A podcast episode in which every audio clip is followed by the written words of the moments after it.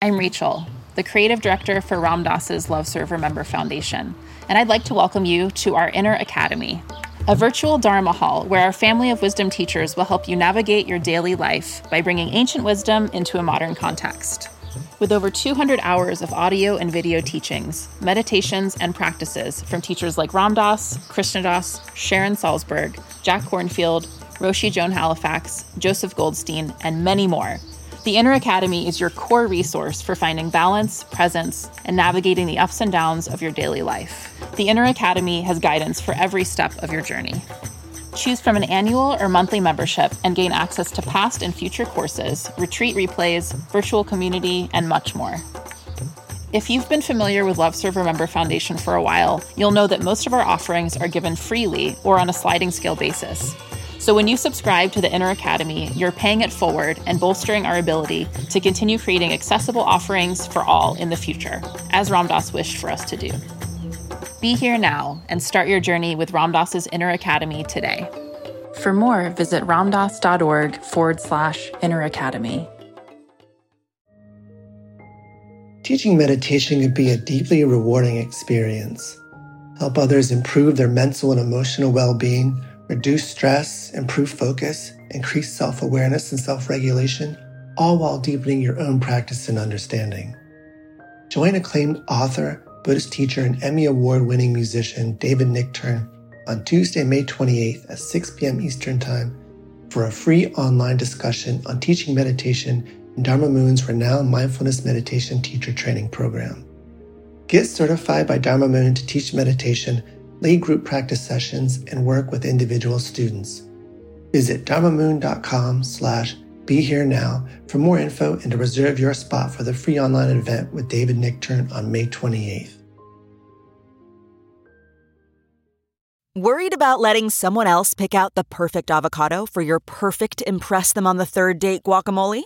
Well, good thing Instacart shoppers are as picky as you are they find ripe avocados like it's their guac on the line. They are milk expiration date detectives. They bag eggs like the 12 precious pieces of cargo they are. So let Instacart shoppers overthink your groceries so that you can overthink what you'll wear on that third date. Download the Instacart app today to get free delivery on your first three orders while supplies last. Minimum $10 per order. Additional terms apply.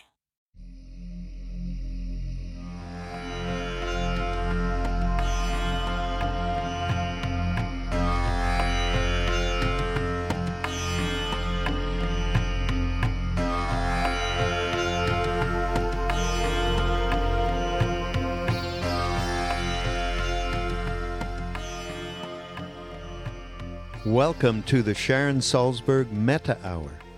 This podcast is a reflection of our connected lives and is dependent on the generosity of you, our listener. So please go to mindpodnetwork.com slash Sharon and either use the donate button or bookmark the Amazon portal through which we will receive a percentage of whatever you purchase from Amazon or sign up for a free trial with audible.com. We thank you for your support in allowing Sharon to continue to share her exquisite heart wisdom. Uh, I began meditation in 1971, January of 1971, at a retreat in Bodh Gaya, India, which is where I met Ram Dass, was at my first retreat, and Krishna Das, and so many people who are still my really close friends. And it was a pretty amazing time.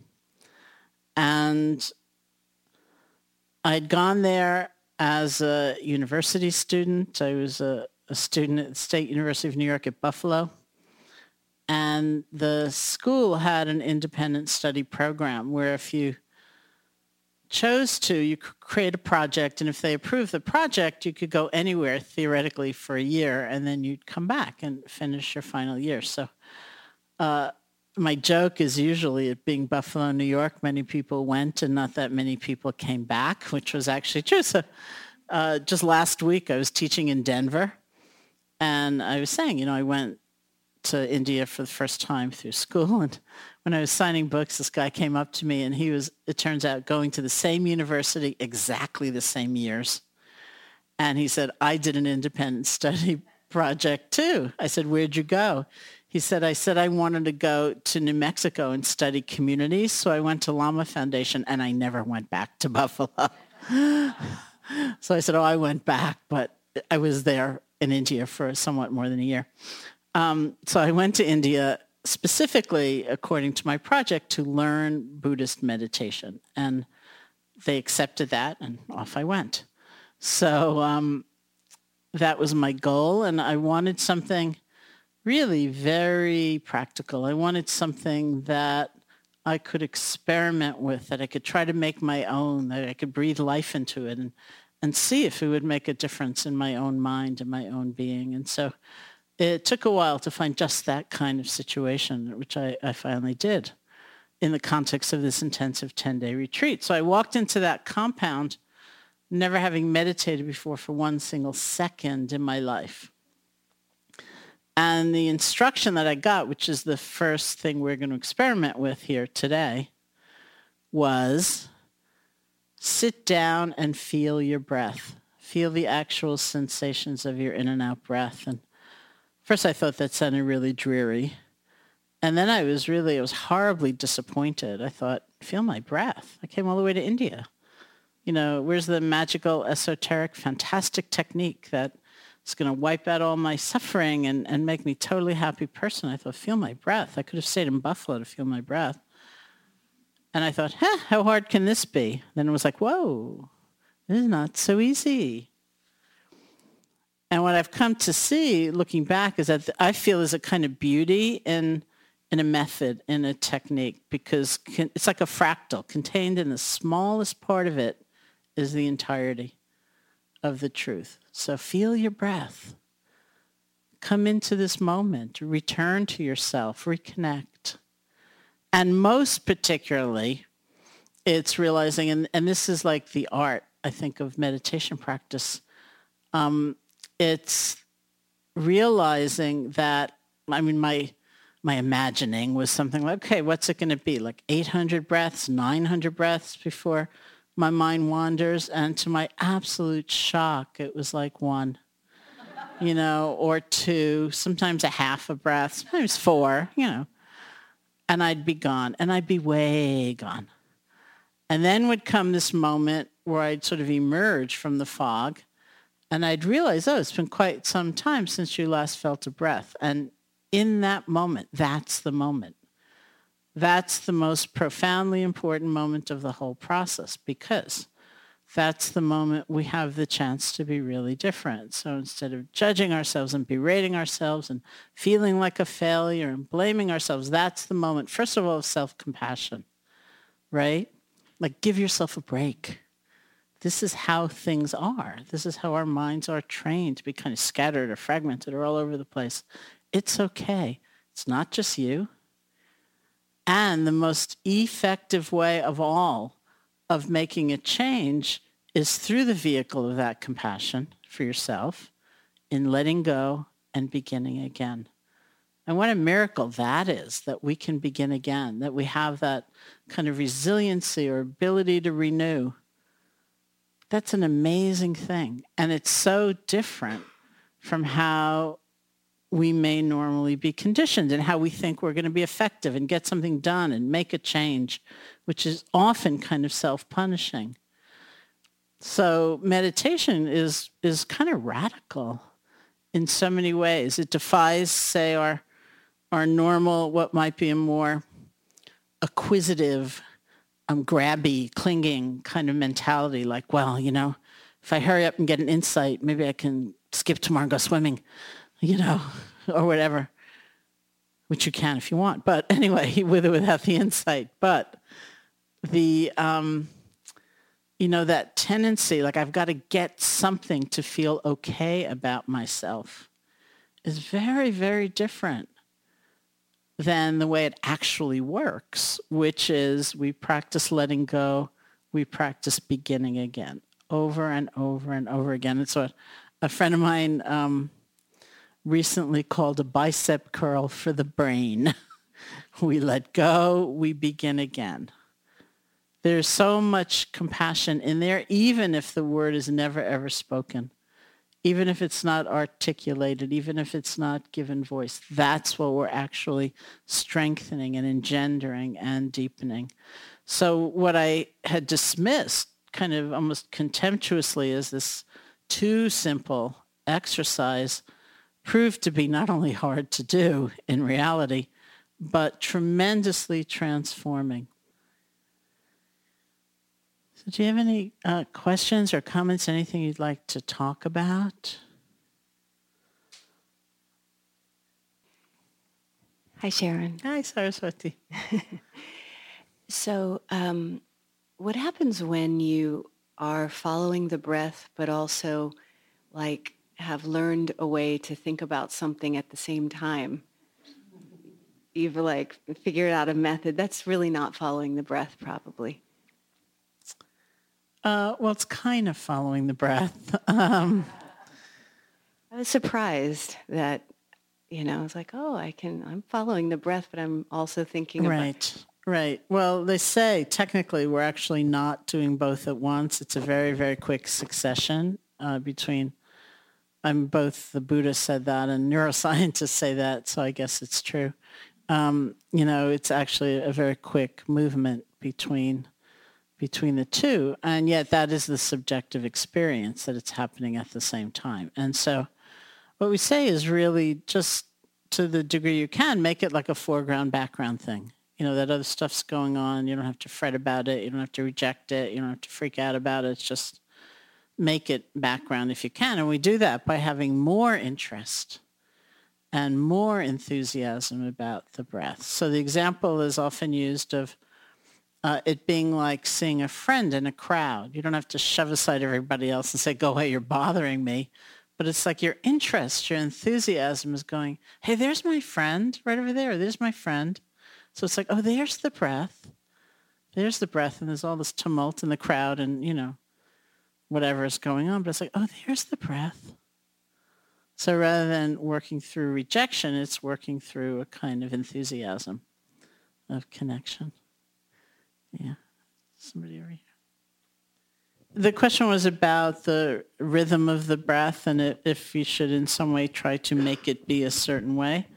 Um, really not in this particular style. Some exercises really do, of course, and, and that's what they're about. And this is it's considered an awareness exercise rather than a breathing exercise. And the reason I said keep it normal was so that uh, we don't spiral down into that kind of judgment, like my breath isn't deep enough and it's not reaching enough places and it's not good enough and everyone else is breathing correctly except for me. Um, maybe I need a remedial class in breathing before I can do awareness of the breathing. Whatever it is we might get into is just saying, however it is, is okay for these purposes. Because it really is an awareness exercise. Like when we talk about concentration, which is this, what this actually is, um, classically in many systems of practice, it's done by choosing an object of awareness, which could be anything, could be a mantra, visualization, a sound, something happening in the body, a prayer, um, or something like the feeling of the breath, and we gather all of our attention around it, no part left out. So it's the complete wholehearted presence that is like the engine for this, that and the ability to let go and start over. Um, so really it could be anything.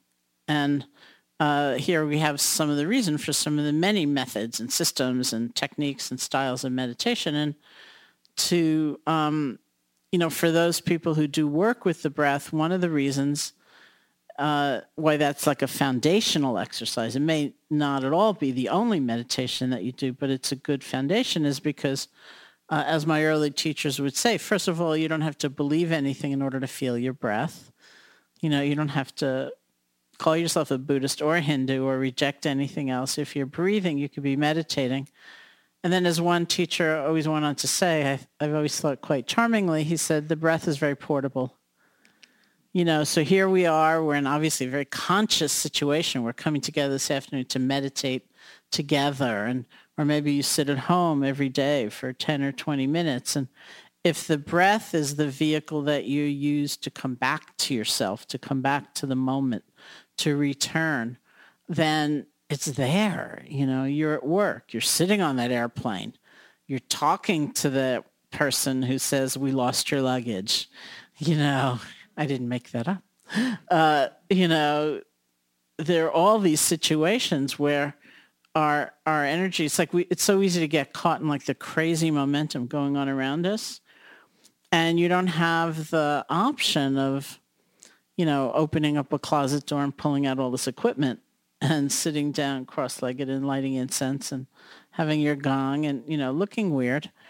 Um, but you have the breath, right? So it can be the vehicle that you use to come back to yourself. And when we come back to ourselves and we come back to the moment that way, we also come back to our values, our priorities. What do I really care about more in this moment? You know, so it's it's a great exercise to at least have as part of one's kind of arsenal of tools, I think. So that, I mean, that was part of what moved me a lot about this kind of practice very early on. It seemed so personal. It seemed so independent. It was private. Nobody even had to know you were doing it. It could support us in any situation. Um, and that's still a very strong interest of mine, no matter what else may be what somebody does for that sense of connection. And connection is the whole point of everything, I think. Um, you know, whatever else one might do, this is one thing that we can really do anywhere. And, and that was so valuable uh, for me in my consideration of what I wanted to learn and where I wanted to put my energy and so on. It just felt so free in that way, free of encumbrances and equipment and uh, needing to, you know, whatever. Um, so I think it's a very beautiful kind of tool in that way. So, do you have to sit down and do the breathing, or like following up on your question? Uh, or you can be anywhere, meeting or doing something else, and at the same time aware of your breathing. Uh, I think you can be anywhere at any time and meeting or, or doing something else and being aware of your breathing. The question is, will we be? Right? And so uh, my experience, speaking for myself, you know, in, in my own life, was that there were a lot of things I held as a great um, ideal. But for me to have them be real rather than kind of a story I was telling myself, it, it has meant a kind of practice, a regular practice. it doesn't have to be endless, like take over your whole day, you know. But there's so many exercises like Thich Nhat Hanh, um, this Vietnamese Zen teacher, has this fam- now famous exercise where he says, uh, don't pick up the phone on the first ring. Let it ring three times and breathe.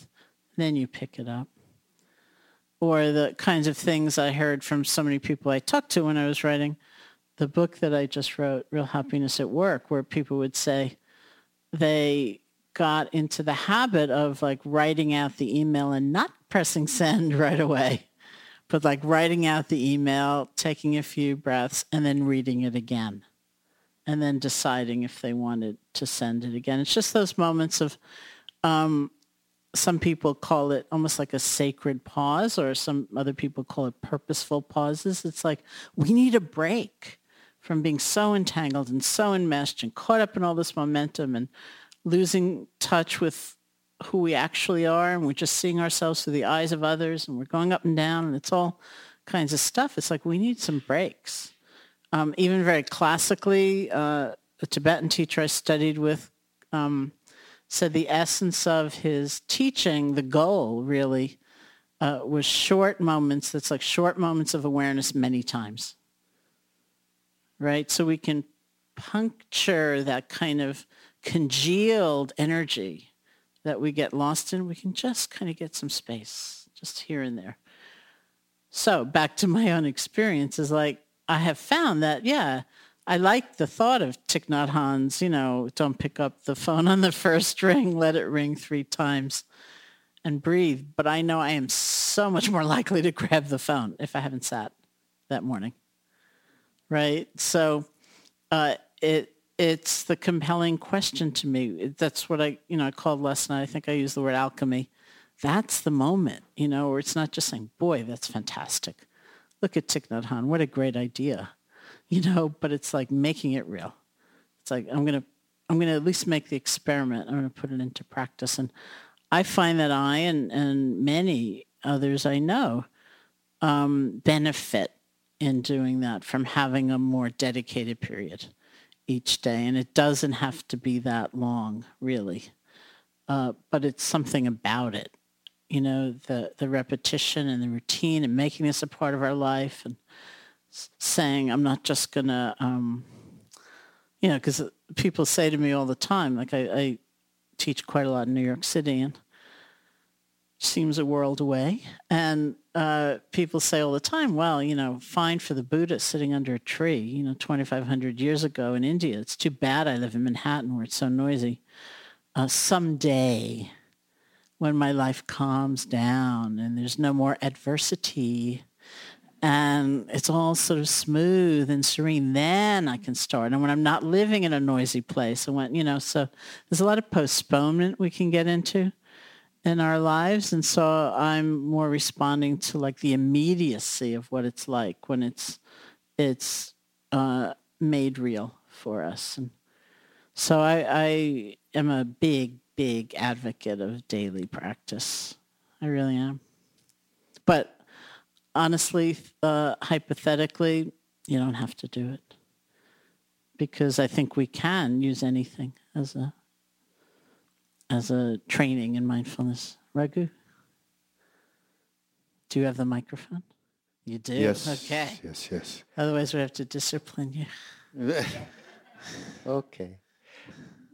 This is a question from the online audience, and a woman named Connie Burgos asks, why is it when I meditate, and I should let you know I'm a novice at this, and I feel a moment of being at peace with myself, my breath, just being present, mm-hmm. I become aware of fear. Mm-hmm. The only way I can describe it is like the feeling of waking up from a dream when you're about to fall off the edge. Just as you feel yourself falling, fear wakes you. Just as I feel myself letting go, self-consciousness in the form of thoughts disrupt, disrupts me. Is this a common occurrence? Yes, it is a common occurrence actually, and I think um, the whys are always a little complex. Uh, so we emphasize more like what, you know, what's happening, how to respond to it.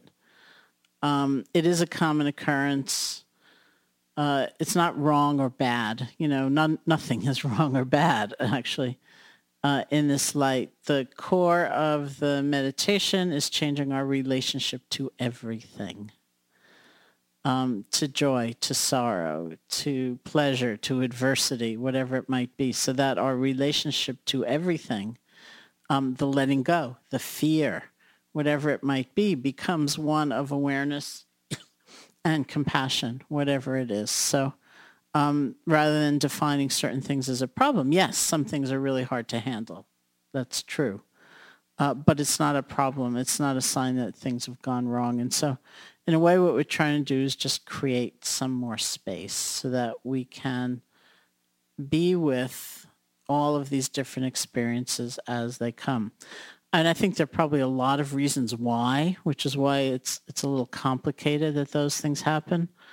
Um, you know, we we're probably all pretty highly adrenalized. You know, we're we're living at a certain tempo, and when our system is kind of down regulating, you know, it's jarring often, and um, we have this kind of trepidation about not knowing uh, just what's going to happen. I mean, all kinds of things feed into that, but uh, mostly we would say don't you know don't make an enemy of that experience and feel like oh I failed or this is so terrible or or whatever it is. It's it's something else we try to look at, and uh, if you end up largely looking at the fear, that's okay too. That's actually a very powerful and interesting experience to have some balanced awareness and compassion for ourselves, even as we're, we're watching that fear run. You know, there's a lot of learning that happens there. You know, when you mentioned the uh, adrenaline, uh, it's something that I'm coming up against is the uh, the adrenaline that I'm experiencing from the stress I'm under. Mm-hmm. Uh, doesn't seem to be abated. Mm-hmm. You know, mm-hmm. I mean, I'm, I'm, breathing and it's like it, it turns it off moment while I'm focused. Mm-hmm. But then it's like in between breaths. Yeah. It's back again. Mm-hmm. Yeah. Well, I think uh,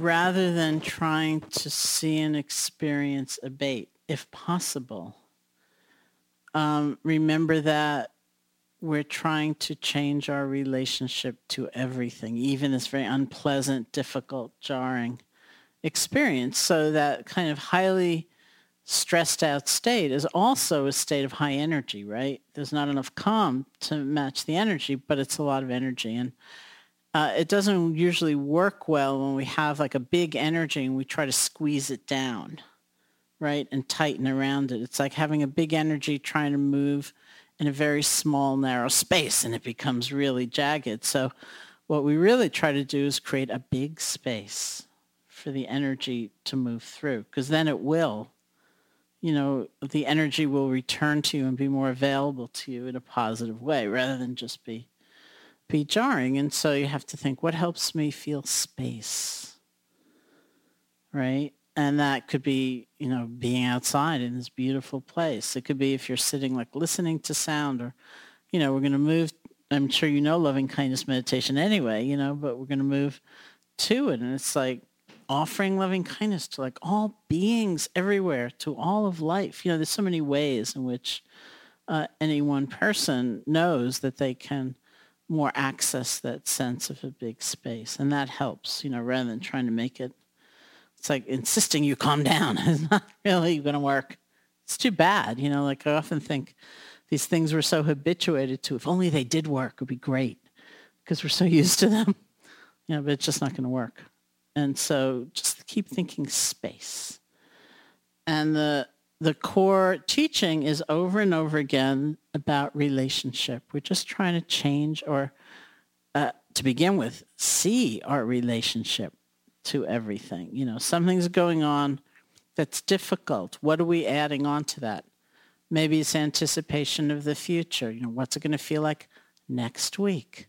What's it going to feel like next month? What's it going to feel like next year? Oh my God, by next year, it's going to be unbelievable, right? So it's not only the present moment's difficulty, it's all of that anticipated, imagined difficulty, which may never happen, right? But we're trying to bear that and we, we continually feel defeated because it's too much. So maybe it's anticipation of the future. Maybe it's shame. Maybe it's judgment. I've been meditating for over 40 years, for God's sake. Why is this still here?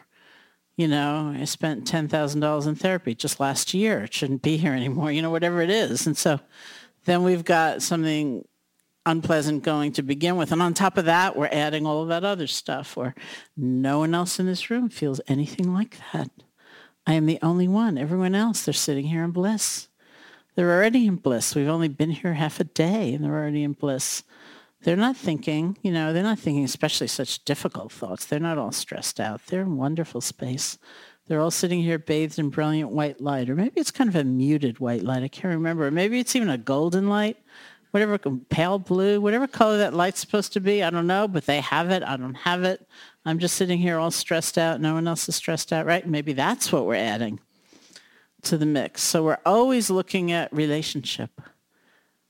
What's my relationship to this moment's experience? Because that's where freedom lies, right? You can't insist you not feel what you're feeling. I mean, you can try, but it doesn't usually work, right? So that's a miserable path.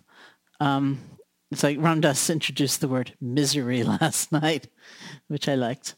Uh, you know, when I believe my thought, of course I would like it. believe my thoughts, I am miserable. Makes a great tweet wherever Ambika is. I tweeted it out. Um, it's all about relationship. And there's so much possibility for us there in altering our relationship to bring forth more compassion, more presence, and so on, whatever may be going on. Um, we often meditate on something positive. Mm-hmm. Does that mean we have fear for something negative that we don't want to meditate on something negative? No, I don't think it necessarily means that. I think it just depends on what you're doing. It's like there are kinds of meditation like the one we just did where it's not about positive or negative. It's just about being with, being with our actual experience in the moment. And that becomes extended to, you know, like feel the cup as you hold it. You know, feel your experience. Be with it. Don't be disconnected. Just connect to what's actually happening. And so there's a huge range of meditations like that. And there are also meditations about focusing on the positive or meditating on the positive. And that I, m- most of those I actually see, depending on what they are, you know, but something like a gratitude meditation is a practice um, that I almost see as a kind of balancing act for many of us like people say that one of the most powerful things we can do, any of us, is keep a gratitude journal. Like at the end of the day, write down three things you're grateful for. And I always say one of them can be that you're breathing, right? It doesn't have to be something really magnificent, but I mean, look at where we are. It could actually probably be something magnificent. Um, and I also say, as is true, both my personal and my cultural conditioning are such that that gratitude reflection actually does not come automatically to me. I'm much more likely to come to the end of the day and make a list of everything I can complain about, quite rightfully. You know, so-and-so was late and that person disappointed me and there's always an airline and, you know, whatever, uh, phone service. Um, you know, that's just where my mind tends to go. So for me to actually think, okay, what do I have to be grateful for from today is a stretch. It actually takes a kind of intentionality on my part. So that's a meditation on the positive, but it's not meant to be denial like, fine, the airline lost my luggage. It's all right. They didn't lose mine, actually. Sis. Um, but, you know, it's like, it's not like pretending to feel something you don't feel, but it's realizing that or maybe I have a pretty narrow range of what I'm attuned to, and I want to see what it's like when I include rather than exclude, when I make that stretch, when I look for what I have to be grateful for, which is not where my mind's going to automatically go. So a lot of meditations are like that. Loving kindness meditation, which we're going to spend a good bit of time on, is exactly like that you know, let's look at the people we usually ignore or discount or look through. What happens when we look at them instead of through them? It's a stretch, right? What happens when I think of myself and I think of the good within me? That's a stretch for many of us. What happens when I think of my own fear or anger or whatever and I do that translation I spoke about, about considering it to be suffering rather than bad or wrong that's a stretch. Right? So all of those are, it's like making a tremendous creative experiment with your own mind and heart. And so that's like a whole other way of doing it. And many of us really feel we do need that kind of balance, you know, because we have that sort of negativity bias. And, and that's just where we're going to go. So it's interesting. It's not always the most comfortable kind of practice, but it's also very freeing um, if it's not what you're used to. I live in Manhattan, and you're constantly bombarded by people, situations. And I mean, what, what we're discussing here is you sit down, quiet room, meditate. Can you meditate while living in Manhattan? I'm saying walking the streets, taking the subway. Mm-hmm. And that's the biggest stimulation you Mm-hmm. get. hmm You can meditate walking the streets of Manhattan and taking the subway. Uh, what I was saying earlier was that I think it's made easier if you also sit, uh, say, for 10 minutes a day. Uh, you're not going to block out the sound. The sound will be there. The noise will be there. But uh, you're getting used to grounding your attention within your own body, within your own being in this moment and you're getting used to being lost and spaced out and all over the place and starting over. So that's what we're practicing, say, in those 10 minutes. And then it's just easier. There are walking meditations where you're, you know, eyes open, completely aware of what's going on around you, but you have that kind of grounded centeredness also. And you also know how to return to it when you're lost. There are loving kindness meditations that are done walking or on the subway. Um, which are which we'll also do here, of course, which are silent repetitions of certain phrases like "may you be happy," "may you be," "may you be at ease," whatever it is, and silent is the emphasis. Um, I once I was teaching at a yoga center in Berkeley, and uh, I we had to do our walking meditation just out on the streets of Berkeley, and either I had not been clear enough, or somebody misunderstood because she came back in after the walking session, and she said, "Well." I saw this group of people standing on the street corner and I mustered up all my courage and I went up to them and I said, may you be happy. And I thought, well, Lisa's Berkeley, you know, like Maui would work too, I'm sure. You can say anything.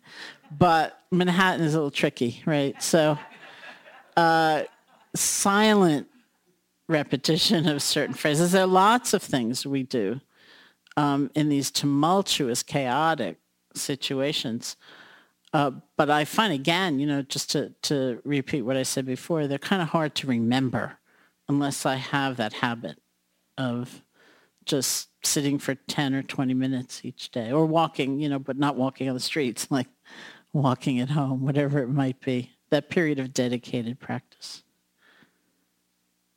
Hi, Sharon. Hi.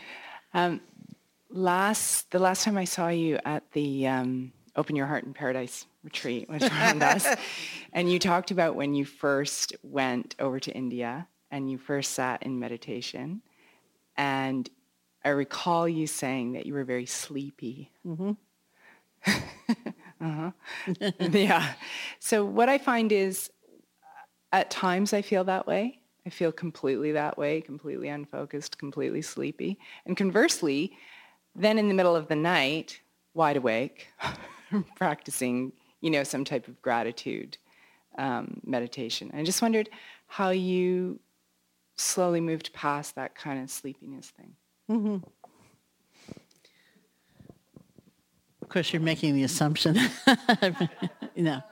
Um, I mean, there are a lot of reasons why people experience sleepiness in their practice. For one thing, you might be really tired, you know, and for those of you who've slept here some considerable distance or you had a lot to do before you left home, you know, and, and there is a kind of exhaustion. And sometimes even, you know, when it's not such a long trip, uh, people come say to Barre to mass to my retreat center and um, still, you know, it's only when you stop that you realize sometimes the level of fatigue that you've been carrying, you know, so it's like, whoa. Even if you sleep for 15 hours at night, you sit down to meditate and you conk out. And that's just something that you do get over because your whole system readjusts, you know, and, and uh, sometimes we get really sleepy when we meditate just because of that balance I was talking about where we're developing so many different qualities and, and attributes like calm and peace and relaxation as well as energy and interest and connection. And sometimes those two sides aren't happening in perfect balance. And uh, you might actually be getting calmer and letting go and getting more relaxed, but there's just not enough energy in your system cooking quite yet to match that. And so then the first thing we do is fall into a state which classically is called sinking mind. I call it the ooze. You're just kind of oozing along and it's like really peaceful, but it's not very sharp, right? And if that continues, then sitting there, you'll just fall asleep. Um, but it, it's not a bad state. It's just out of balance. And so the answer is to try to pick up energy without losing the, the calm. And that could be something quite mechanical, like try opening your eyes. Um, listen to sounds again, something like that, some bigger field. Uh, see if you can use that mental noting, actually say in, out, in, out with the breath, because that will pick up your energy. Um, there's this quality that's talked about a lot called right aim, where it's kind of like if you were getting ready to be with this breath in the next 50, you'd lose a lot of energy. Whereas if you say to yourself, just this one breath, like this is life right now, it's this one breath, then all your energy comes together and it picks up. Right? So there are lots of ways we just work with just picking up the energy and not losing the, the calm. And then it will pass.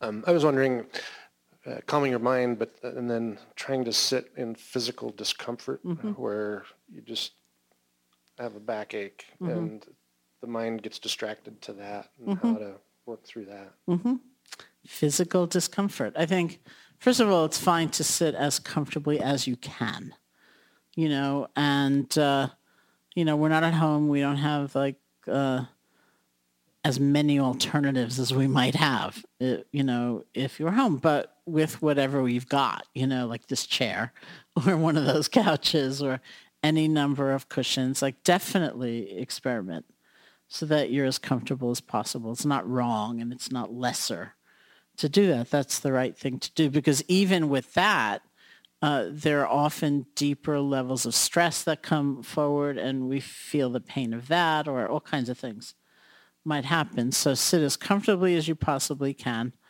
Um, if discomfort comes up, you can spend, if you're interested in it, you know, if you feel that kind of energy, spend a few moments not trying to let go of it to be with the breath, but looking right at it and just paying attention, partly in some of the ways I was talking about before.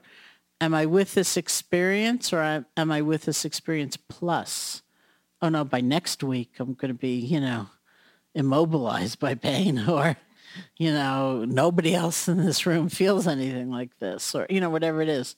And if you see those add-ons, see if you can relinquish some of them and come back to the actual experience right now. And with that experience, see if you can look into the pain. And we're going to, you know, get into this much more because it's not actually just one thing, right? There are flashes of intensity or uh, it's moments of pressure, moments of burning, moments of iciness. And, you know, if somebody handed you a menu on your way in here, I'm sure you wouldn't check off moments of burning and moments of pressure and moments of iciness, but that's an alive system, right? That's very different from the normal way we relate to discomfort. It's like we're seeing into it and we're seeing, as one uh, friend told me, somebody with a very bad chronic pain condition said to me, I found the space within the pain, right? Because the movement within it and the, the changes and, and the flux and the flow. But you have to be balanced, you know, because your goal is not to conquer the pain.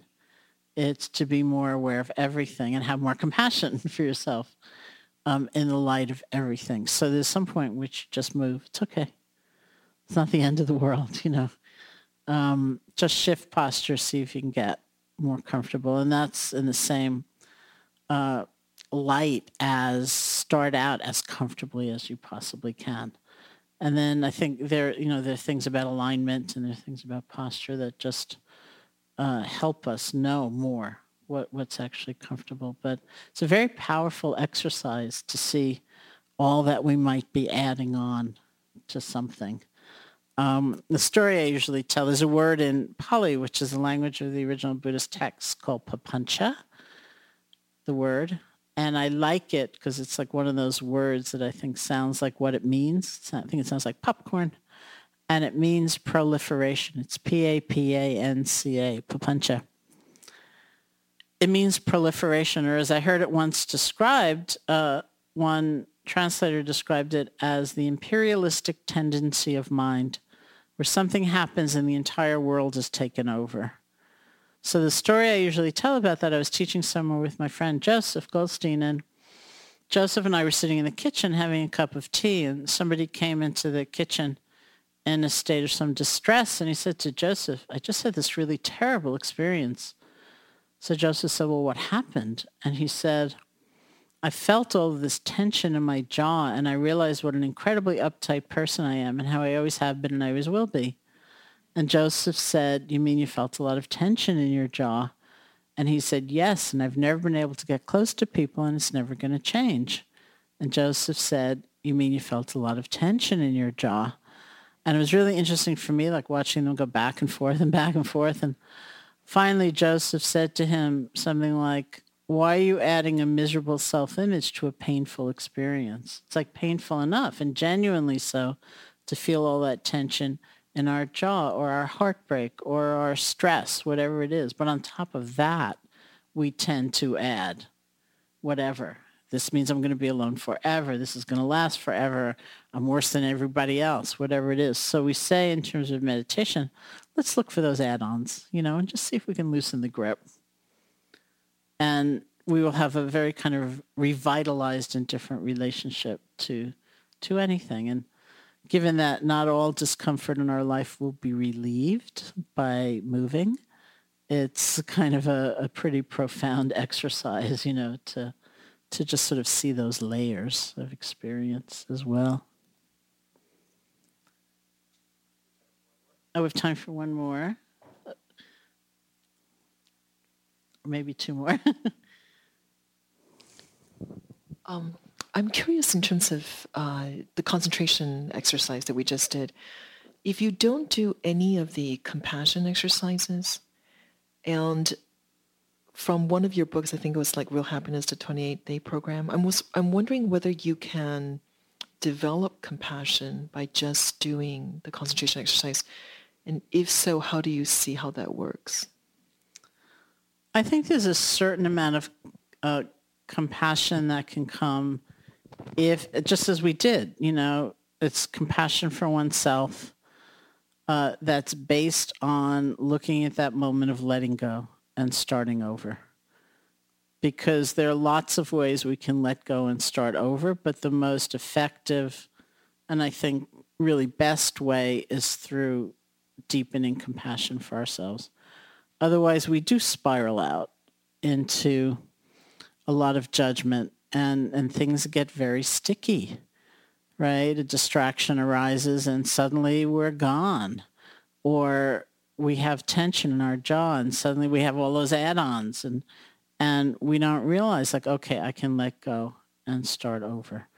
I think if we actually look at how we learn or we grow, um, how we truly make a change, there's a lot of self-forgiveness that's involved uh, rather than beating ourselves up and, and guilt and punishing ourselves. It's just, if we just look without sentimentality, you know, look at the reality of our experience. And um, I think that's what we see. And so doing something like this, uh, if you're uh, guided to looking at that moment, and really understanding the contours of that moment, I think it can bring a kind of compassion. I think it's uh, th- that compassion is hugely enhanced by insight or wisdom. Looking at our own stuff as painful rather than bad or wrong helps us look at others in that light. Understanding the truth of how connected our lives are uh, bring a na- it brings a natural kind of compassion. Um, and then the, the meditations, of course, that are also concentration meditations that are specifically dedicated to loving kindness and compassion will uh, incredibly enhance that that compassion that we can we can engender in, in these other ways. Yeah, okay, last question. So um, sometimes they say um, meditating eyes open versus eyes closed. Mm-hmm. If you're a beginner, recommend one way or another. Um, you can meditate with your eyes open or closed. It's okay. Uh, most of my responses to those kinds of questions are either based on the immediate need of the moment. Like if you're really sleepy, sit with your eyes open. you know, it'll be a better idea. Uh, but you can experiment eyes open or closed. I don't, I don't think it's going to make a difference. And then uh, the other place I tend to respond from is a sense of, you know, people ask, should I sit?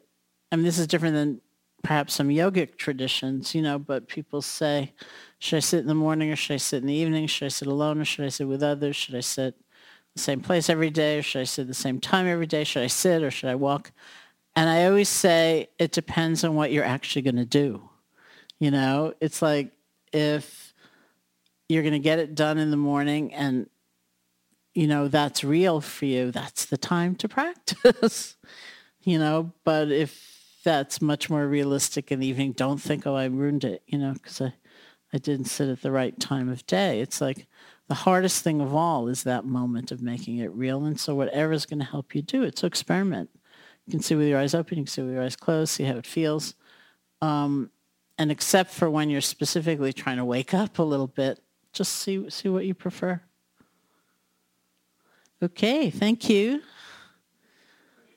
Enjoy your yoga and everything. Thank you for listening to the Sharon Salzberg Metta Hour.